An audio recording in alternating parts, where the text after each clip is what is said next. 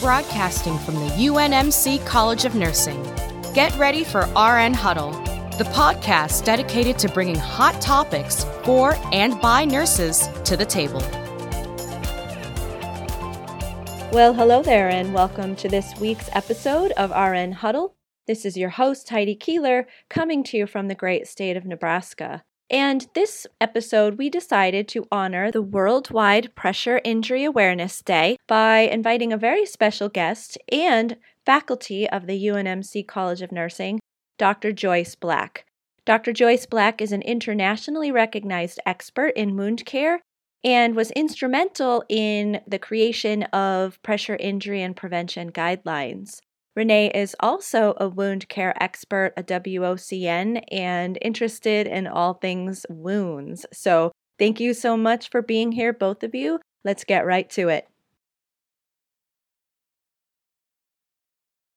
Welcome to RN Huddle. This is Renee Collins, CWOCN, and today I have the pleasure to speak with our very own Dr. Joyce Black, a professor here at the University of Nebraska Medical Center College of Nursing on this special day of Worldwide Pressure Injury Prevention Awareness Day.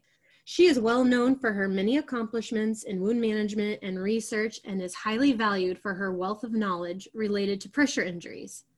She has been a committed expert within the NPIAP Board of Directors while providing many published articles, tools, and other evidence based resources for pressure injury prevention. And honestly, I have always thought of her as a celebrity within the wound care world. Well, welcome, Dr. Black. Thanks, Renee. I, I don't know that I feel like a celebrity, but that was very flattering to hear you think of me that way. Um, I'd have to buy me coffee or something to really prove up that that's how you feel. I will definitely do that we have you here with us today to talk about root cause analysis or RCA review processes. This systematic process is critical in all settings to obtain continuous quality improvement. But uh, before we get into it, Dr. Black, could you describe or refresh what a RCA is and what it means when it comes to pressure injuries for our listeners? Oh, of course. Thank you. Yes, let's get on the same page to start with. So a root cause analysis is really what it sounds like. You're trying to figure out what the root of the problem is. So if you work in a system today and a patient or a resident falls, you probably have an interdisciplinary team look at the patient and examine the situation related to the fall and figure out what changes are needed in the plan of care to prevent another one. This is the same process. We're just going to do the pressure injury problem instead of falls or medication errors or whatever.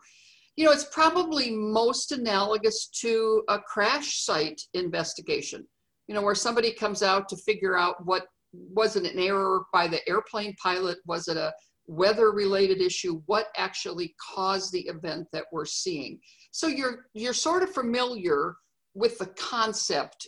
I think what Renee and I were going to try to accomplish today is to get you to think about how it can be applied to the pressure injury story. Mm-hmm. Okay, so with RCAs, is it something that's mandated, let's say, by the Joint Commission, or is this recommendation or guidelines? Yeah, that's a great question, Renee. There is no formal mandate to do this kind of work. But I do think in order to have any kind of continuous quality improvement, you have to look at your hospital acquired conditions, which of course are non payable by CMS, and try to figure out how we can reduce them. If you are working for a hospital and you are reporting your data to Magnet, you certainly would like to know that you're only reporting true pressure injuries. So, again, not mandated, but excellent practice, I believe. Mm-hmm. Absolutely. And as far as I know, and and our listeners, these RCAs are initiated for pressure injuries that are acquired in the hospital or facility setting, so therefore not present on admission. So, how soon after a full thickness pressure injury is discovered does the RCA review process need to begin and by whom? Well, I think when it's first identified, the person who is most skilled at wound care. So if you have a certified wound nurse in your facility, or you have another member of your team that's very good at determining number one, was this wound that was acquired in your facility a pressure injury? Because obviously, you, you can't really do an RCA on another wound etiology because you had nothing to do with it. So that's step one is to figure out what what is the wound that you're looking at, and that's best done the day the wound is discovered. Because if you need to examine the patient, or photograph the wound, or talk to the patient and family, pretty hard to do down the road. And so the first time you find it, get started with the RCA, very much like the fall evaluation. Uh, you know the patient fell at 145 this morning, so we're gonna we're gonna get on that pretty quickly to figure out what actually happened to that patient. Mm-hmm. And just to clarify, these RCAs with pressure injuries involvement are with stage three, four, unstageable, and DTPIs, correct? that would be where I would put my emphasis. There's no rule on this. If you worked in a facility that wanted to reduce the stage ones and stage twos, there'd be no reason not to do that. That's not the more significant wound. So I would agree with you. The full thickness wounds are the ones where you should spend your energy. Okay. All right. And then, you know, when the staff member or the wound care nurse comes and they discover the acquired pressure injury, how should the patient and family be approached uh, related to this acquired pressure injury? Should they be interviewed for the RCA process? How exactly should that be done? Well, I think you've stumbled onto an area of practice that it's pretty diffuse. I know in my own practice, I talk to the patient, and what I really want to find out is did you feel this? Was there pain in your buttocks? Was there pain in your leg? And when did you feel that pain? Not now, not to blame the patient, but I do ask, did you tell anybody about that pain? We had a patient not too long ago who said, Oh, my heel hurt all night. And so we said, Did you let the nurses know on the night shift? Oh, no, I didn't want to bother them. So it, it, it isn't excusing our actions or implying that the patient was somehow self harmful, but it does help set the timing of when did this wound start. And it also notifies the patient and family that we couldn't have done anything earlier because we didn't know about it earlier. So I do think it helps there's a hesitation to talk to the patient and family. There's a hesitation in that it sort of exposes this thing, this pressure injury, which someone might classify as a mistake. And so there's a hesitancy there. But I don't mm-hmm. think it should feel that way. I think you should walk into it and just ask. Um, I'm here to look at your backside. I understand you have a pressure area forming. Did you feel anything? And it, like I said, it doesn't blame the patient but it helps identify that timeline of when it started. Yeah, and that, that's a good point that pain assessment and letting the patient know, let us know if there's any sort of pain to notify the nurse or the staff about that and then chart about it. So there's a story there and if you ever need to come back to that. And you know i want to go back into you had you're discussing the timing. And i read your published article entitled root cause analysis for hospital acquired pressure injury. And we'll have to post this for our listeners because this is a very, very valuable resource. And I highly recommend our listeners to read that article in detail. You did a really nice job with it. And what I found helpful is the table in there that shows the timing or onset of clinical manifestations for each stage of a pressure injury. And so this table is critical in the RCA review process. Can you provide an example or explain how the timing of a pressure injury can further detail the cause of the pressure injury? I'd love to. This is really crucial to any RCA. The story that you want to unfold in your RCA process is when was the pressure applied to the skin and soft tissue?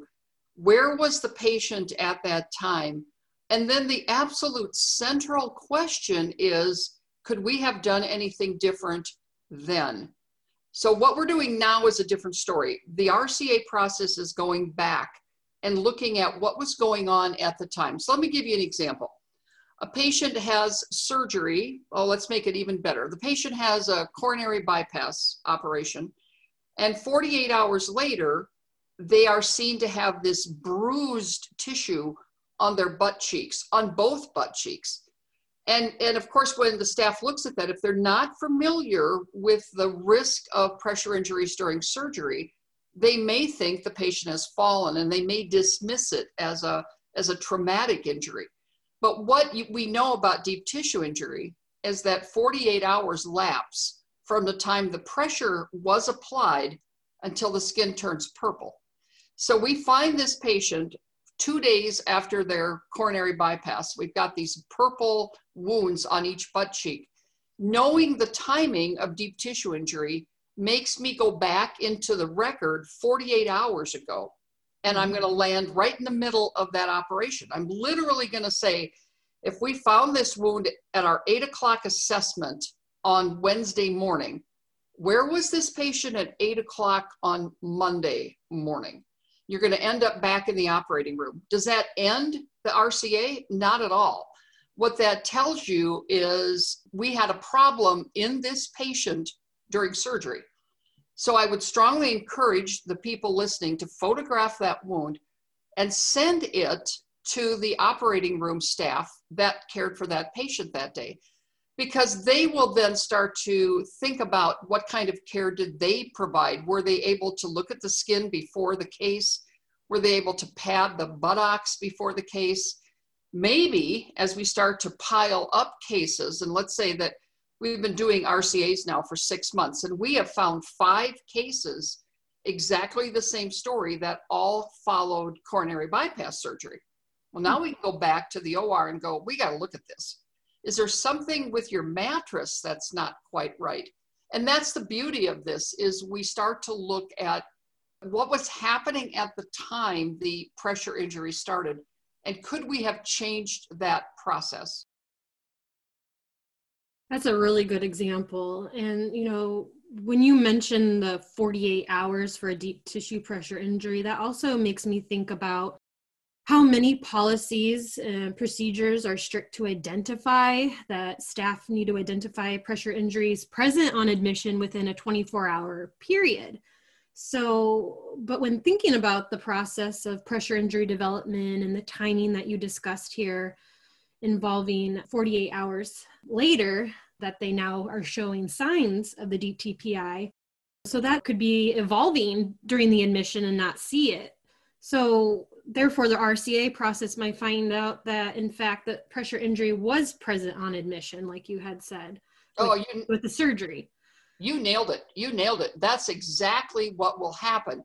Once you understand that deep tissue injury takes 48 hours from the time of pressure mm-hmm. until the skin turns purple, that 48 hours, the patient may not have been in your facility. So you you have just explained one of the most significant positive aspects of RCA's is looking back in time and realizing, uh, oh, that 48 hours ago, that was when this little old lady didn't come to church on Sunday morning, and when her friends came to see her, they found her on the kitchen floor. That's when the DTI started, and so she gets admitted to the hospital and processed and put up on your unit. And as you said, Renee, skin's intact on admission. Mm-hmm. And then after that time, this DTI appears. So it would look like it started during the hospitalization, when in reality it did not. Now, you're right. The hospitals mostly have a policy that states you must examine the skin within a short period of time from admission. Some hospitals are four hours, some are eight, some are 24.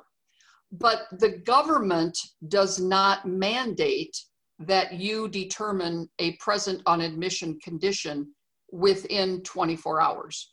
There is no regulation as far as saying this was present on admission that you have to have captured it within the 24 hours following admission.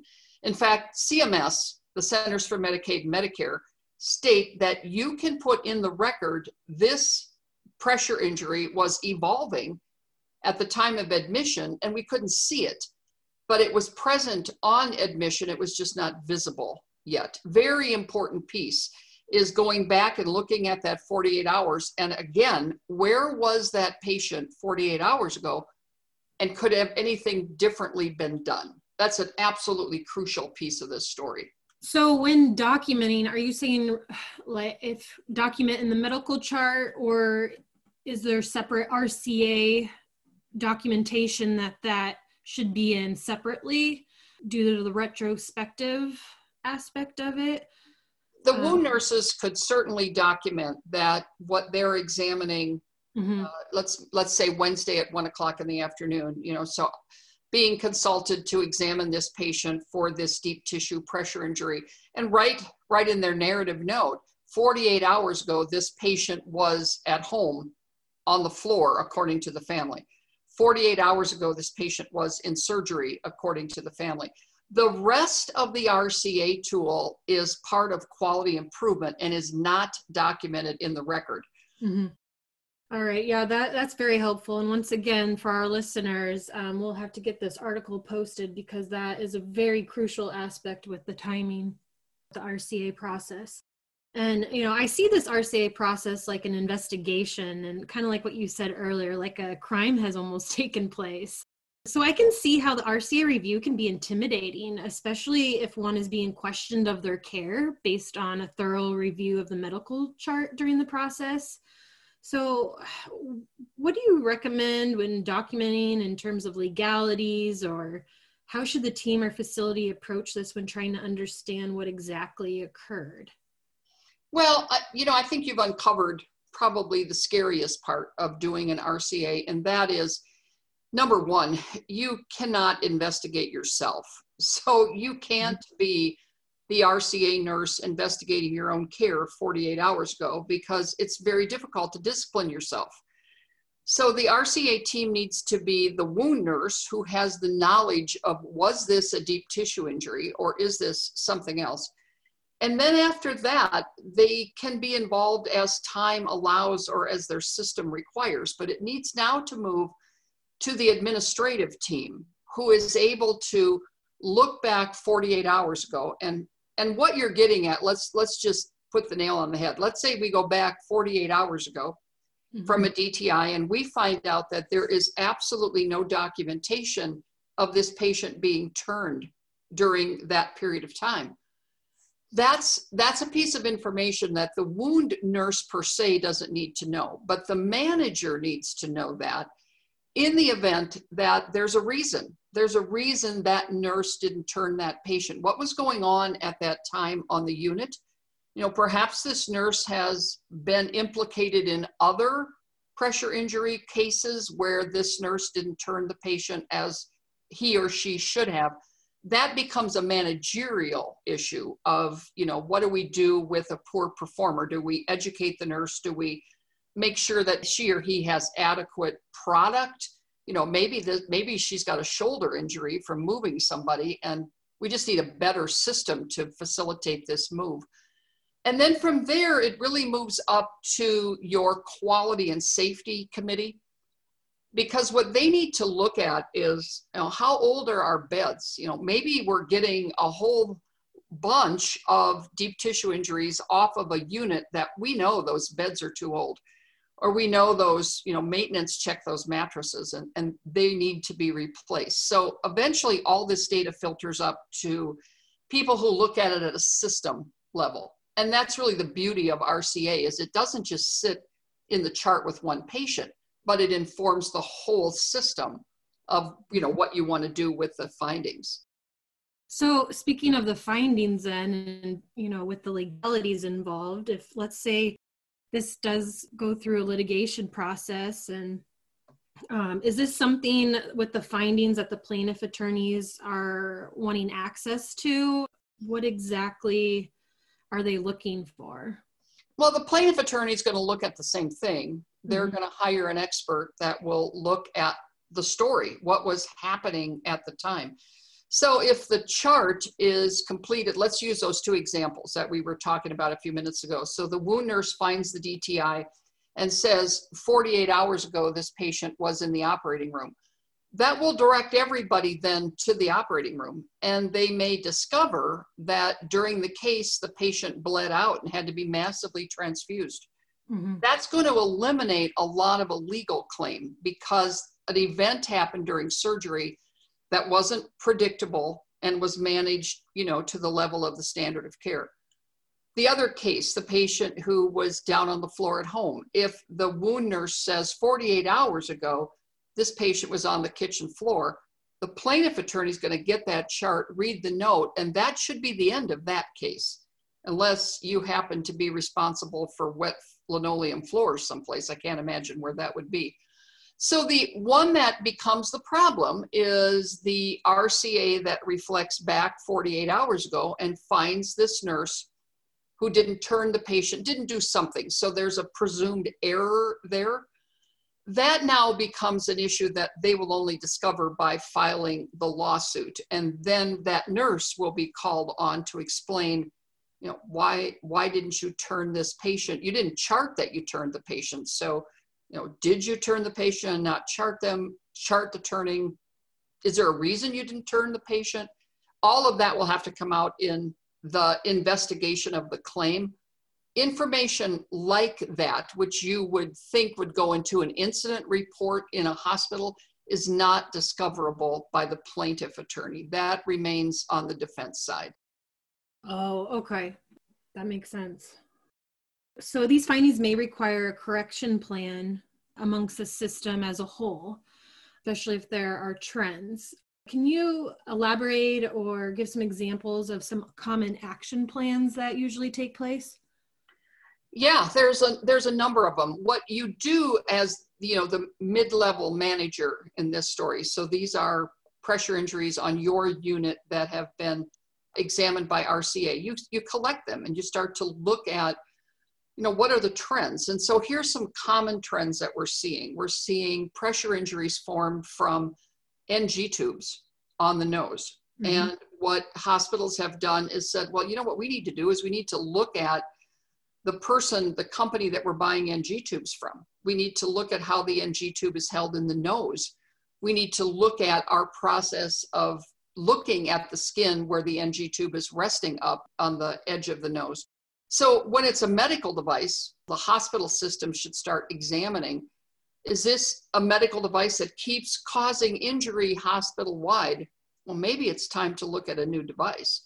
If this is a, a system that's finding a bunch of deep tissue injury in critical care, well, maybe it's time to look at different beds. You know, maybe the bed in critical care just doesn't have enough immersion where the patient sinks into the bed if these are pressure injuries that are fairly consistently found due to nurses not turning patients, well, then do we need to look at an ergonomically better system to facilitate turning, or do we need to educate the staff on what does it mean to turn the patient? Or, you know, if we got a patient in critical care and the staff says, well, this patient's too unstable to be turned, okay, then what do we do for that patient?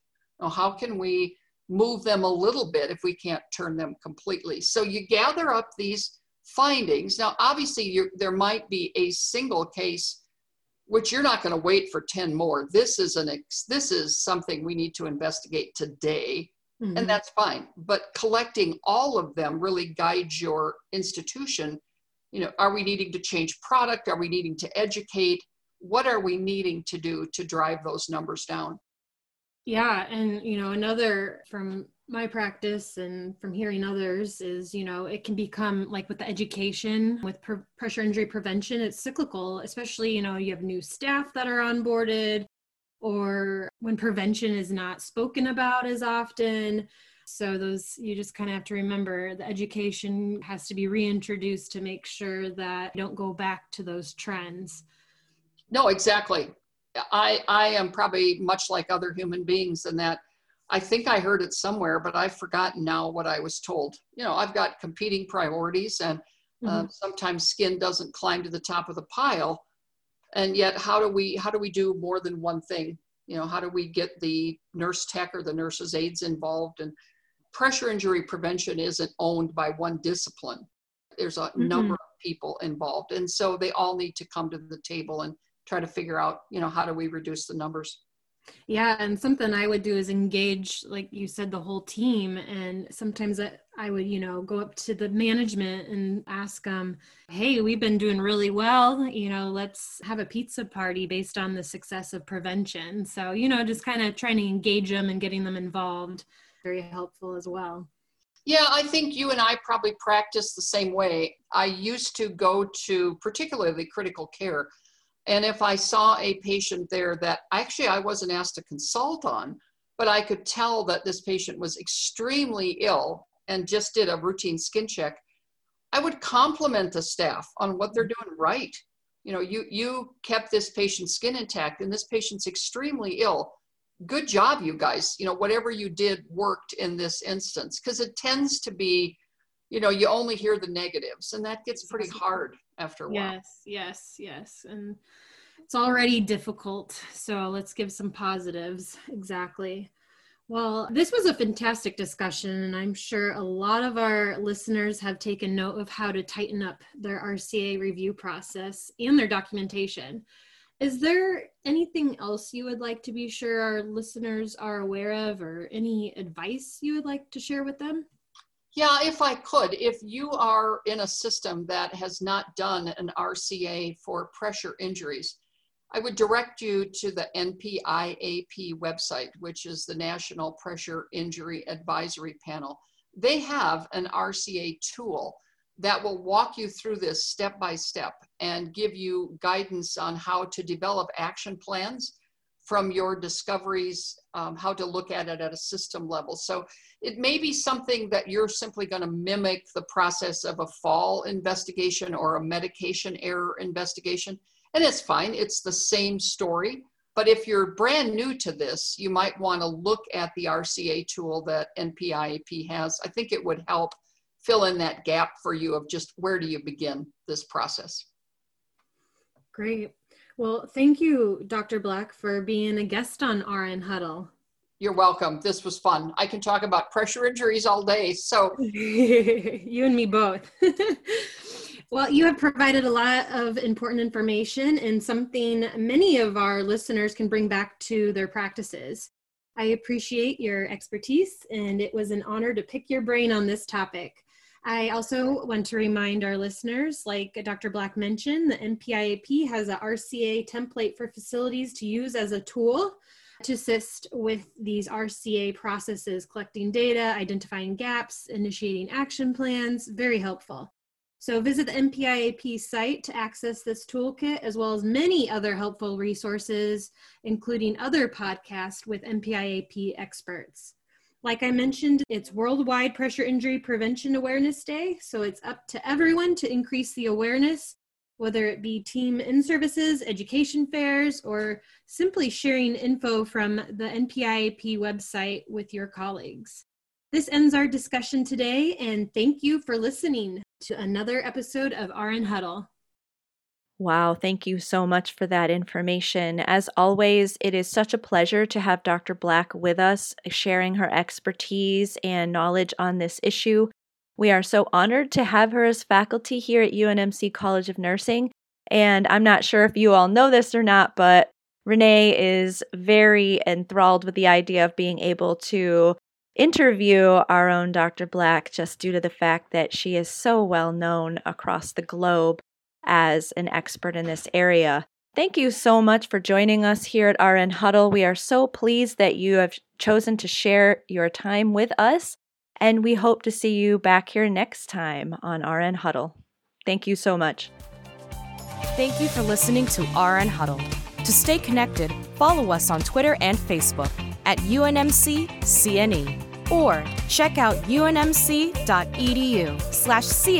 for more program information.